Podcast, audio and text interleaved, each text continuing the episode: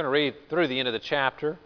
Uh, Paul and Barnabas are on their the, the, the first missionary journey, and we've already seen them stop in a couple of places, particularly Cyprus last week, and today we're pressing on. Now, Paul and his companions set sail from Paphos and came to Perga in Pamphylia, and John left them and returned to Jerusalem. But they went on from Perga and came to Antioch in Pisidia. And on the Sabbath day they went into the synagogue and sat down. After the reading from the law and the prophets, the rulers of the synagogue sent a message to them, saying, Brothers, if you have any word of encouragement for the people, say it. So Paul stood up and, motioning with his hand, said, Men of Israel, and you who fear God, listen. The God of this people, Israel, chose our fathers and made the people great during their stay in the land of Egypt and with uplifted arm he led them out of it. And for about forty years he put up with them in the wilderness. And after destroying seven nations in the land of Canaan, he gave them their land as an inheritance. All this took about 450 years. And after that, he gave them judges until Samuel the prophet.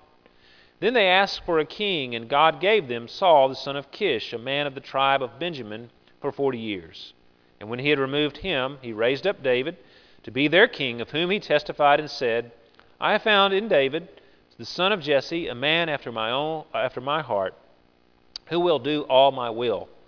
Of this man's offspring God has brought to Israel a Savior, Jesus, as he promised. Before his coming, John had proclaimed a baptism of repentance to all the people of Israel. And as John was finishing his course, he said, What do you suppose that I am? I am not he. No, but behold, after me one is coming, the sandals of whose feet I am not worthy to untie. Brothers, sons of the family of Abraham, and those among you who fear God, to us has been sent the message of this salvation. For those who live in Jerusalem and their rulers, because they did not recognize him nor understand the utterances of the prophets, which are read every Sabbath, fulfilled them by condemning him. And though they found in him no guilt worthy of death, they asked Pilate to have him executed. And when they had carried out all that was written of him, they took him down from the tree and laid him in a tomb. But God raised him from the dead. And for many days he appeared to those who had come up with him from Galilee to Jerusalem, who are now his witnesses to the people. And we bring you the good news that what God has promised to the fathers, this he has fulfilled to us, their children, by raising Jesus. As also it is written in the second psalm You are my son, today I have begotten you. And as for the fact that he raised him from the dead no more to return to corruption, he has spoken in this way I will give you the holy and sure blessings of David. Therefore, he also says in another psalm, You will not let your Holy One see corruption. For David, after he had served the purpose of God in his own generation, fell asleep and was laid with his fathers and saw corruption. But he whom God raised up did not see corruption. Let it be known to you, therefore, brothers, that through this man forgiveness of sins is proclaimed to you, and by him everyone who believes is freed from everything from which you could not be freed by the law of Moses. Beware, therefore, lest what is said in the prophets should come about. Look, you scoffers, be astounded and perish, for I am doing a work in your days, a work that you will not believe, even if one tells it to you. As they went out, the people begged that these things might be told them the next Sabbath. And after the meeting of the synagogue broke up, many Jews and devout converts to Judaism followed Paul and Barnabas, who, as they spoke with them, urged them to continue in the grace of God. The next Sabbath, almost the whole city gathered to hear the word of the Lord. But when the Jews saw the crowds, they were filled with jealousy and began to contradict what was spoken by Paul, reviling him. And Paul and Barnabas spoke out boldly, saying, It was necessary that the word of God be spoken first to you. Since you thrust it aside and judge yourselves unworthy of eternal life, behold, we are turning to the Gentiles. For so the Lord has commanded us, saying, I have made you a light for the Gentiles, that you may bring salvation to the ends of the earth. And when the Gentiles heard this, they began rejoicing and glorifying the word of the Lord, and as many as were appointed to eternal life believed. And the Lord and the word of the Lord was spreading throughout the whole region. But the Jews incited the devout women of high standing and the leading men of the city, stirred up persecution against Paul and Barnabas, and drove them out of their district. But they shook off the dust from their feet against them and went to Iconium. And the disciples were filled with joy and with the Holy Spirit. May God bless the reading and hearing of His holy word to us this morning. Well, Paul and Barnabas uh, are traveling along from the island of Cyprus uh, northwest. You know, Cyprus sits in the uh, northeast corner of the Mediterranean Sea. Uh, they traveled northwest from Cyprus to the mainland of what is today Turkey. So, just to put it in, there's lots of names there, and uh, we won't have to point them out on a map, but he's in modern day Turkey. And from the city of Perga, which is just off the south coast, they traveled inland, north, uh, to a town called Pisidian Antioch. And this is a different Antioch than the one from which they came. They left Syrian Antioch, which is uh, over in the district of Syria, north of Israel and now they are on into into uh, Turkey, into the Antioch that is in the district of Pisidia. Now, when Alexander the Great died, he divided they divided his kingdom into four with uh, into four parts, uh, and gave each part to one general. One of the generals was Seleucus. His father was Antiochus, and when Seleucus was uh, ruling, he built about 60 cities and he named like 16 of them for his father. And so that's why you have so many Antiochs around. Uh, he was uh, naming everything for his dad. I guess he liked his dad a lot. But it's not Father's Day, so we're not going to talk about that. It's Mother's Day. Uh, the custom of Paul and Barnabas at this point in their journeys was to attend the synagogues wherever they traveled, and on this occasion they were given the opportunity to address the assembly. Now, I want you to think about the importance of this. You know, they're, they're traveling along, they're in foreign lands, and here they have the opportunity to speak. Their sole purpose for going out was to tell people about Jesus. So, what do you think Paul's going to stand up and talk about? He's going to talk about the most important thing He's going to talk about the thing that he's there to discuss with him, and that is Jesus. He's going to share what is of vital importance, and he's going to do it to the best of his ability. So we can be assured that what we have before us is Paul's best shot. This is the most important message. It is the message that we must grasp. So it so it is very important for us to take a few moments this morning and to look at what Paul says because this really is the essence of the message that he went around preaching and that changed people's lives. And if we want our lives to be changed today, this is the message that we need to understand and grasp. First, I want to talk about the content of it, and then I want to talk about the appropriate response to it. So, this good news, the gospel, that's what the word gospel means. It means good news. We see here that Paul, as we think about from verses 16 down to verse 39, uh, Paul is giving the people some news. He's recounting some past history, the history of Israel. He starts from the children of Jacob settling in Egypt uh, during the time uh, of Joseph and he, and he travels on through the Exodus rather quickly from the, the Exodus from Egypt. And he goes into the, the conquest of the promised land. And then as they settled there, you had that 200 year period of the judges. And then it goes to the monarchy under King Saul when they ask for a king finally. And then from Saul to David, the man after God's heart, whom God promised that the throne of his kingdom would last forever. So few brief sentences, Paul covers 700 years of the history of Israel. And he gets to David. And that's where he brings Jesus into the picture. Paul identifies Jesus as the promised Savior who fulfills the covenant promises made to King David. He's the promised one for whom uh, the, the uh, Jews had been waiting. They've been looking for the Messiah for centuries. And so Paul is standing up there amongst these people who were Jewish or converts to Judaism. That's what's meant by those who fear God, God-fearers. And he says, Jesus is the one you're looking for. And then he relates uh, the history of John the Baptist as a testimony, as a witness to Jesus. He came along, he was the latest of the prophets, and he prepared the way for the arrival of Jesus, and he testified concerning Jesus' divinity. You know, I'm not worthy to tie his shoes, uh, John said. And he pointed to Jesus as the Lamb of God who takes away the sins of the world. So a lot of people would have remembered John the Baptist. Then he relates the history of Jesus' death and resurrection. Again, relating that though Jesus was blameless, his death was according to the plan of God, according to what was promised by God through the prophets. And his resurrection was also promised in the Psalms. So all of this is according, according to God's foreknowledge and plan. And it's been witnessed by many people, he notes. Now, through all this recounting of history, Paul is showing that Jesus' death and resurrection is actually the culmination of human history according to God's plan. It's the high point in history, it's the most important thing that has ever happened on the face of the earth.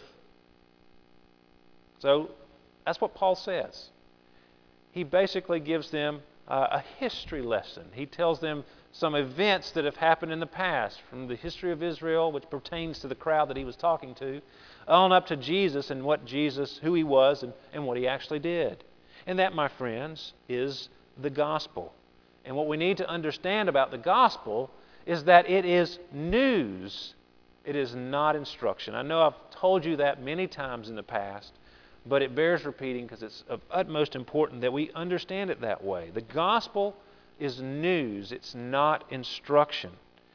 Many people in our day believe that Christianity is like all the other religions in the world, that it is primarily a code that one follows, a list of rules that you follow in order to get to heaven.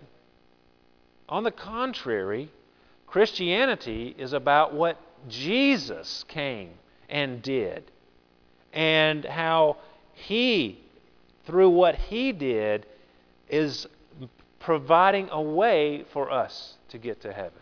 He Himself did it. It's not something that we do. So, Paul is giving us a report about what Jesus has already accomplished for us. It's news. Paul's sermon demonstrates this about the gospel. You'll notice that nowhere in this sermon that does, does Paul mention anything about the teaching of Jesus. He doesn't tell uh, any of the teachings Jesus said in the Sermon on the Mount. Uh, he doesn't tell uh, anything of what Jesus said. He doesn't even mention that Jesus was a teacher. He tells us who Jesus is and what he did. He is the blameless, promised Savior who died and rose again to provide forgiveness and justification for sinners. The gospel is a report of these actions. The focus is on Christ, his person, life, death, and resurrection. So the heart of the gospel message is not that a teacher has come to show us how to save ourselves, but that a Savior has come to die and be raised to save us himself. It's all about what Jesus did for us, not about what we do. You'll notice what Paul says in verse 38 through 39. Let it be known to you, therefore, brothers, that through this man forgiveness of sins is proclaimed to you. And by him, everyone who believes is freed from everything from which you could not be freed by the law of Moses. Notice that it's through him and by him that forgiveness and freedom are provided for us, through and by what he did in time and space. The work has already been accomplished by him and through him. And that's why it's news. Paul's a reporter, and he's recounting the events, and this makes it news. Now, the difference between good news and bad news is how it affects people, of course. We have students in our congregation who go to Biloxi High, and we have some who go to Ocean Springs High School. And when they play in sports, uh, obviously one team wins and the other team loses. And the news of the game is good news for one group of people and bad news for the other group of people. Each group is affected by the results in different ways. I think, uh, I think Ocean Springs has heard more good news this year than Biloxi has. Well, the news about Jesus is always good news because of the results of what Jesus did in his life, death, and resurrection. Paul tells us that through what he did in his life and death and resurrection, two things become possible for human beings. Two great things. Number one, forgiveness of sins. And number two, freedom from everything from which you could not be freed by the law of Moses. Let's, let's break this down for a minute. By addressing these two things in this setting to this people with these words, Paul is saying that the biggest problem any of us, any of his hearers, any of us here today, the biggest problem that we have is sin. It's not oppression, it's not poverty, it's not sickness, it's not injustice, nor is it anything else you could imagine. All these and every problem you can list has as its root cause sin. Now, that's not a popular statement today because when you say it's sin, that's finger pointing. Uh, that's personal. And it's not very nice to say that people are sinners. Nobody likes it. And our tendency is to shift blame from ourselves, to blame someone else for our problems. It was my upbringing, uh, it was my parents' fault. Or we blame nature. I, I was just born this way. I have these tendencies in this direction or that direction. Well, I'll tell you, we're all born this way. We're all born with a sin nature, and we all have certain tendencies towards particular sins. This is called a sin nature. And we all had parents who had a sin nature, so they were sinners too. And they're not perfect.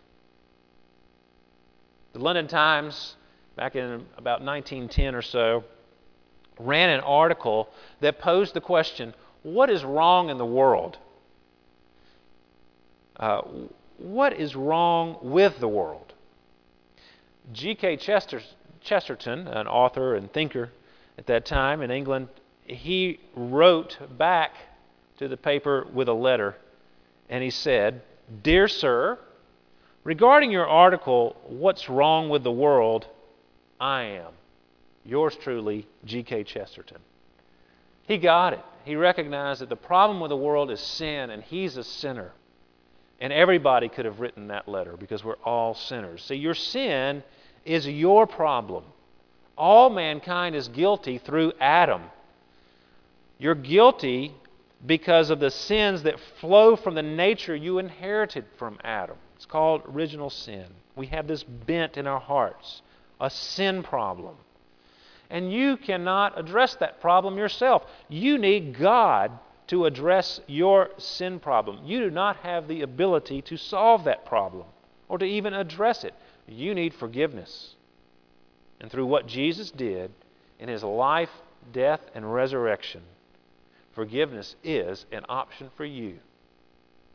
Without Jesus, it's not an option. Trying to be good and make up the wrong you have done will not work. That's what he means when he writes, By him, everyone who believes is freed from everything from which you could not be freed by the law of Moses. The word free here is the word justified in the Greek, or declared righteous.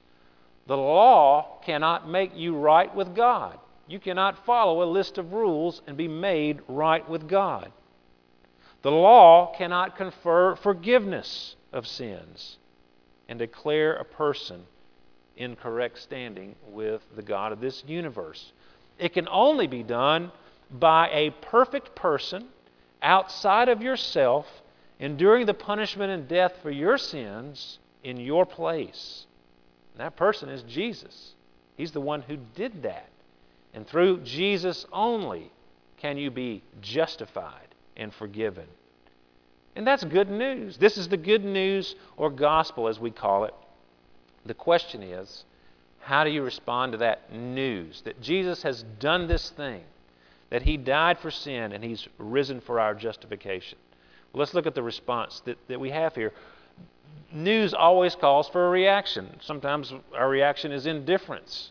You know, it doesn't matter to us a lot of the news that we hear because we're so, we have so much information bombarding us with all the 24 7 news channels and, and Twitter and all the other social media outlets that give us moment by moment news as it happens. But sometimes news calls for a reaction. There's a hurricane off the coast. That might call for a reaction from us here in Biloxi. We might need to evacuate. We hear the news, we respond.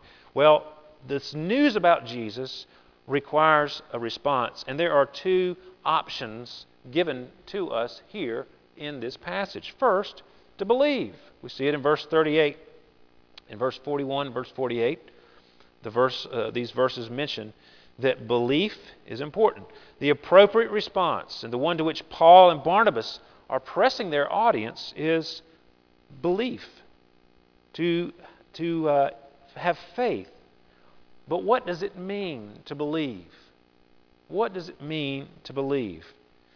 Now, Christian thinkers throughout the ages have distinguished three main elements. Three main elements that together comprise saving faith, biblical faith.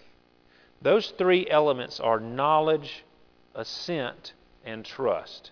Knowledge, assent, and trust. Look at these real quick, and, it makes perfect sense when we break it down. Uh, first element, knowledge. That's the idea that genuine faith must believe something. In other words, it must have an intellectual content. It can't be empty or blind, but must be based upon the knowledge of certain fundamental truths. You wouldn't go up to a perfect stranger on the street and, and ask him to for, perform open heart surgery upon you. That would be foolish. That's blind faith. And that is not what we're talking about here when we talk about Christian faith. But there's, there's got to be knowledge. You have to have some understanding of the facts. Now, the second element is assent. Now, this refers to the intellectual conviction that the knowledge one possesses is factually true and personally beneficial. It's not enough simply to know certain things.